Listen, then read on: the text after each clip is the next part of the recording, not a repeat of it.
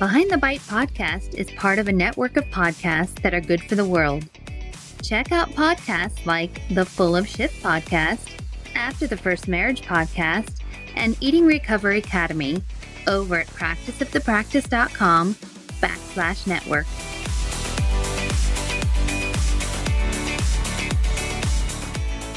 Welcome to Behind the Bite podcast. This podcast is about the real life struggles women face with food, body image, and weight. We're here to help heal, inspire, and create better, healthier lives. Welcome.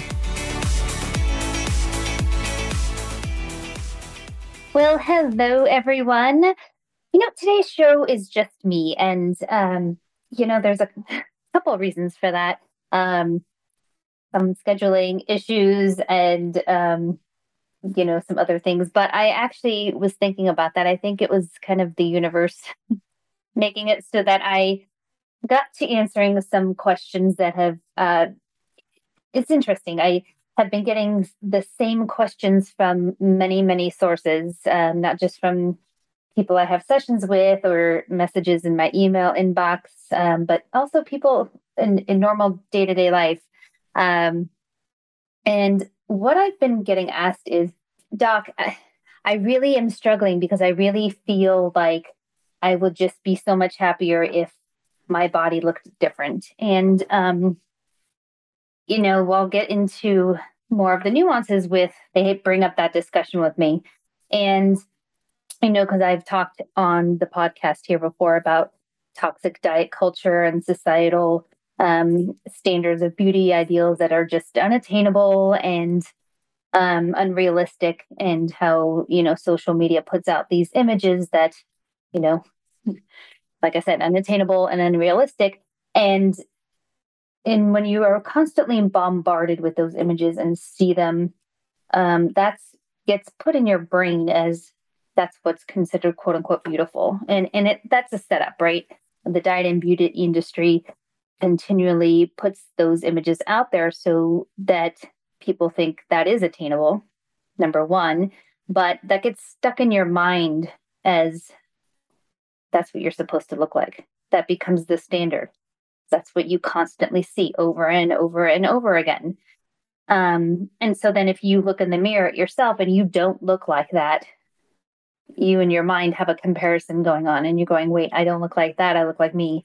Um, and then you feel bad about yourself. You feel like, oh, well, I must be doing something wrong because I don't look like all those other images I see all of the time. Um, and then this per- perception out there that, oh, well, because all these other people look like that, then it must be something that I can achieve too. So, how do I do that? I must, again, I must be doing something wrong. So, there's this I'm not good enough. I'm not trying hard enough, right? I have to do something. I must be doing something wrong. Um, there's nothing wrong with you though, right? You're not doing anything wrong.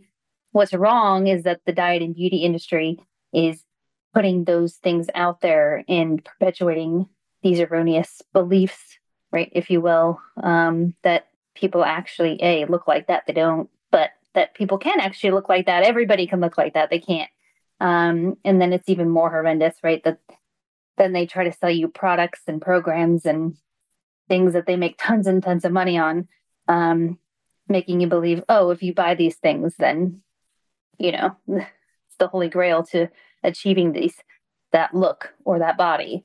Um, and then when you ultimately try these things and white knuckle it and struggle through them, and you can't sustain it because they're ridiculous, and you don't end up looking the way that you were promised, you blame yourself, right? You you don't blame the products, you don't blame anything else, you blame yourself and you already felt bad to begin with, right? You felt bad, so that's what prompted you, right, to going and buying those products. You had hope. Those products gave you hope, right? They give you false promises. And so then when you don't achieve the goal, you blame yourself. So now you feel even worse, right? That's that's a horrible setup. And you're also primed to going and buying another product and make those other companies even more rich, right? It's just a bad cycle. But I think what I was trying to bring up with all of this is, you know, I'm hearing these questions of, well, I just, I think I'll be happier if, right? Or I'm just waiting to do X, Y, or Z until I look different or achieve this goal. And what goes along with that oftentimes is when I get into a discussion with somebody and I'll say, well, how do you know you're going to be happier if you look different? Um, and I'll ask them, well, have you ever looked different? Have you ever like been in a body that size or appearance where you know you you were different than you are now and i often hear people say oh yeah you know what when i was in high school or when i was you know 10 15 20 years ago or before i had kids or whenever it was i you know i look totally different i look at pictures back at myself and think oh gosh you know if i could look like i did back then or you know i had no idea how great i looked back then and and then I hear the kicker thing that always gets to me. And I hear this over and over again. And I don't know if any of you can relate to this, but I hear, but I still felt awful about myself back then. And I thought I looked horrible. And I wanted to change myself back then, even when I looked like that. If I'd only known how good I really looked.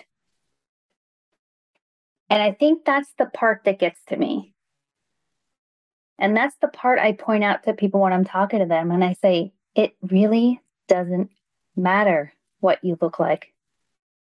It really doesn't matter your size or your weight, does it? Because no matter what it is, it's what's going on in your mind, what the feeling is you have about yourself. Because I can guarantee you, even if you take on a some program or diet and you white knuckle it and you happen to get down to whatever goal you have inside hasn't changed how you feel about yourself hasn't changed it'll be fleeting maybe you know maybe you'll have a moment of like hitting this ah you know just because you you hit some goal for a minute but how long is that going to last before you're like, wait, that wasn't enough? Maybe, and this is what the slippery slope is, right? That that's scary is if any of you have done this and been there and you realize, wait, I hit this goal, it wasn't enough. Maybe I'll just go a little bit longer or lose a little bit more. And you just have to keep going and going and going because you realize that happiness or the life you perceived that you were going to have once you hit this goal, you didn't get that. And it's actually even worse because if you think about it, if any of you listening have ever taken on some like very restrictive diet or exercise program with the intent and, and goal of looking different and losing weight, how is your life? You know, usually when you take on something like that, your life is pretty restricted as well, and you are not being very social, and your whole life revolves around making sure that you fit in all the things that you're supposed to fit in and following all those rules and doing everything so perfectly. So the whole goal of looking a certain way or or attaining those goals is so that you can then be social and connect with people and have a life and you know be quote unquote happy whatever happiness looks like for you so the whole path of getting to that life you're wanting and being happy it might take a very long time you might be on that for a long long time and that whole time you're missing out on actually having a life and being happy and connecting with people. So, what is the point? So that one day you can look down at the scale or go buy a pair of jeans that says some number. And then what is something magical going to happen? What's what's magically going to happen that your life's going to poof become something amazing? Because what's sad to me is that if you really look back at it, it's like what what events, what memories, what connections, what experiences did you miss out on just to get to that one point in time, reach that one goal? And then the other thing to think about too is once you reach that, you have to think about what it took to get there.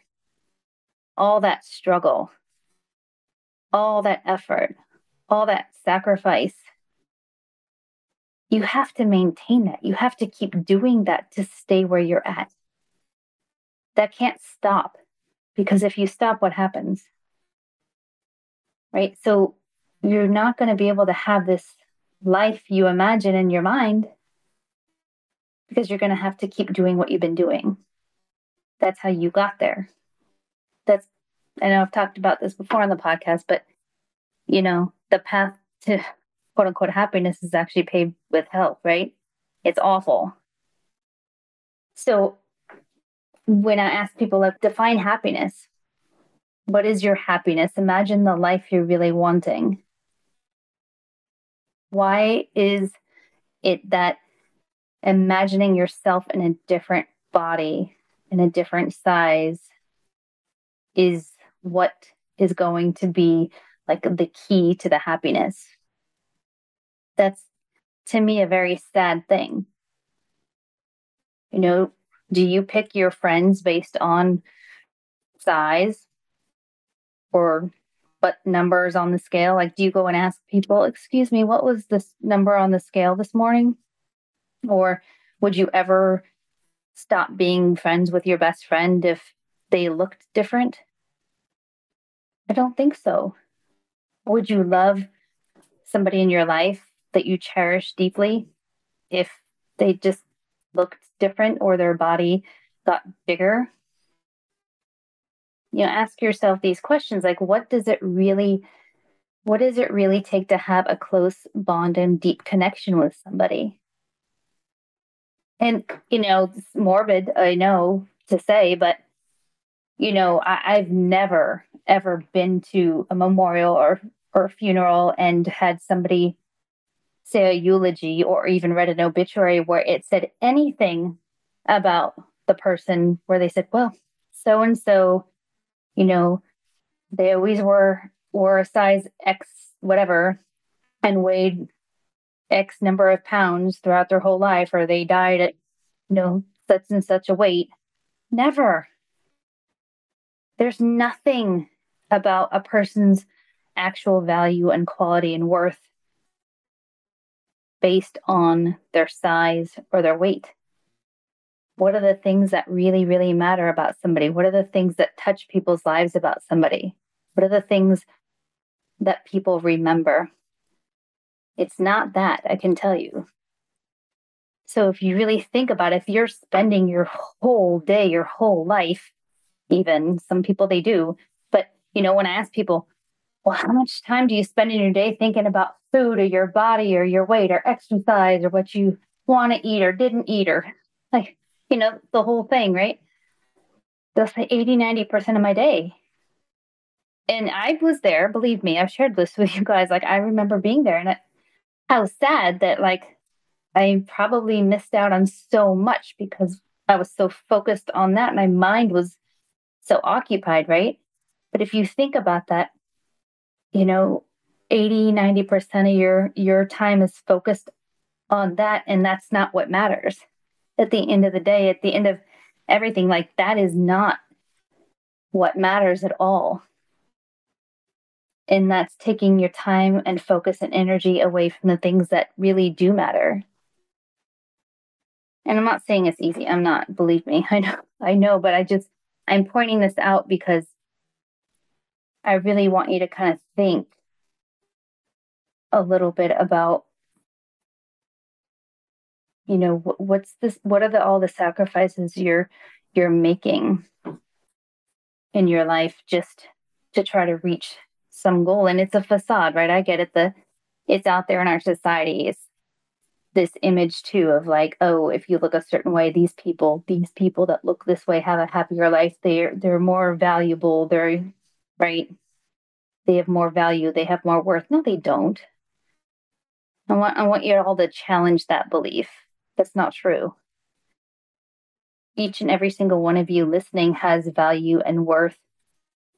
You have something wonderful and special about you that makes you you. That's why you're here. That's why we're all not the same person.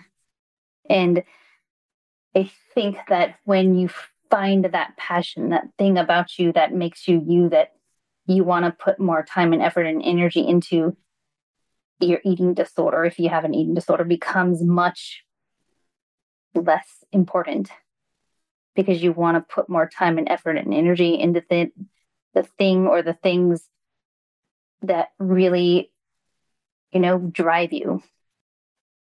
You know, I could get into a whole other discussion about like, you know, how eating disorders and body image issues aren't about food. They're not about weight. They're not. They seem like that on the surface. You know, they're really about control. They're really about distracting yourself from the things that are hurting and the things that are painful. It makes some sense if you are so focused again like on the food if you're so focused on the weight if you're so focused on all of the thoughts and feelings and behaviors around you know, the eating disorder, the exercise, all of that, then you don't have any space in your head to think about all the things that maybe are stressful or hurting or not okay in your life. And you can feel like you're in control of something, right? Your body is something that's tangible. You can touch, see, and feel your body. You can't touch, see, or feel pain, like emotional pain. Where is it, right? you can't touch, see, or feel anxiety. I mean, you feel it in your body, but you can't really like feel it like you can feel your arm or your leg. And so if you can see changes, like visible changes in your body that you can touch and feel, and you can see changes on the scale, see changes in the size of your clothes, then you start to have this sense of I can control something. You have something external that you see changing. You're like, okay, I'm doing something and I'm controlling something. I'm in charge of something. This feels good. Some, I'm putting effort and energy into something, and there's results. That can feel very empowering. That can feel like I'm taking charge of something. But what are you really trying to control? And that can actually get really confusing as well if you're getting a lot of pats on the back, a lot of encouragement from people in your life, or people start saying, Oh gosh, you know, like I wish I had as much willpower as you, or wow, you look great. Or I mean, if you're getting a lot of external validation as well, it can be really, really hard to want to stop doing all of that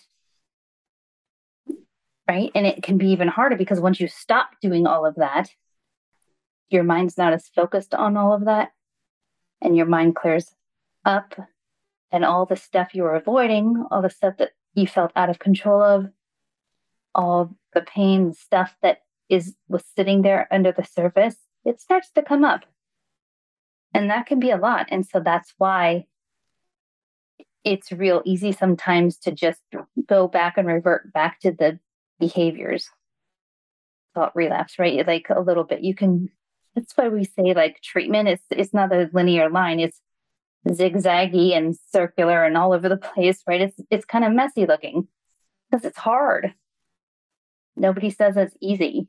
Um that's why you know when people say oh i'm trying to to do this myself that is a very very difficult thing to do because as things start to come up for you even painful things or traumas or high anxiety, that's a lot for somebody to try to do on their own. So, I, you know, I'm kind of rambling I think a little bit tonight, but um, like I said, I've just been getting lots and lots of questions about all these kinds of things lately, trying to touch on all of them a little bit. Um, but I think they're all all related in a way. Um, you know, ultimately, your eating disorder is not going to change your life for the positive. It's not going to solve your problems. Ultimately, you're going to have these things that are sitting there in you that are hurt, hurting and they're painful. And when you really stop the eating disorder behaviors and stop focusing on your body and you really get to the why, the hurt, the pain, and you work through those things and you acknowledge them and you start to sift through maybe like learning coping skills to deal with anxiety or dealing with your trauma and getting treatment for that. That's when your life starts to change. That's when things internally start to feel better. And you all deserve to be happy. I mean, I'm not saying happiness comes and then you're just eternally happy forever. I mean, we're human, we have emotions, and with that, we have like the whole gamut, right? We're human. So, I mean, it would be great if we felt happy all the time. We don't, but we can definitely stop numbing ourselves out from the negative emotions and the painful emotions because what happens is when we numb ourselves out and we distract ourselves from the painful emotions, we also don't get to feel the happiness, the joy, the elation, any of those positive feelings that make life really great, right? So, anyway, I'm just bringing this all up because if there's anybody out there who's really just struggling, I just want to let you know it makes sense. It's really tough. You know, eating disorders, body image issues, isn't they're tough. And I don't want to make it sound like, oh yeah, just go get treatment and it's so easy. It's it's not. And so be kind to yourselves. Have some self-compassion. I know that's easier said than done because I know most of you in out there listening have very harsh inner critics in your mind and you're very hard on yourselves. Most of you probably very perfectionistic, um, have very high standards for yourselves. Um, but you're also probably very mean to yourselves and very cruel. So um, you know, if you can just take a step back and try to just say, hey, you know what? I'm going through something really, really hard. This is tough. That would be that'd be nice if you could kind of say that every now and again to yourself because and I'll say it to you. You know, you you deserve to get better. You deserve to feel better and you deserve to have a life where you can feel happy and that has nothing to do with the number on your scale, the number on your pants. Nothing to do with those things. Don't make your life be determined by numbers. Okay, I'm going to get off my soapbox for the evening, but I hope you guys keep the questions and comments coming in. Um, I love hearing from you guys. Uh, you are a great audience. Um, still can't believe we're well over a hundred podcasts uh, at this point, and um, you guys are great. So keep me in the loop. Let me know what you want on the podcast because I'll get it on here. So, all right, have a great rest of your day and uh, keep listening. Take care.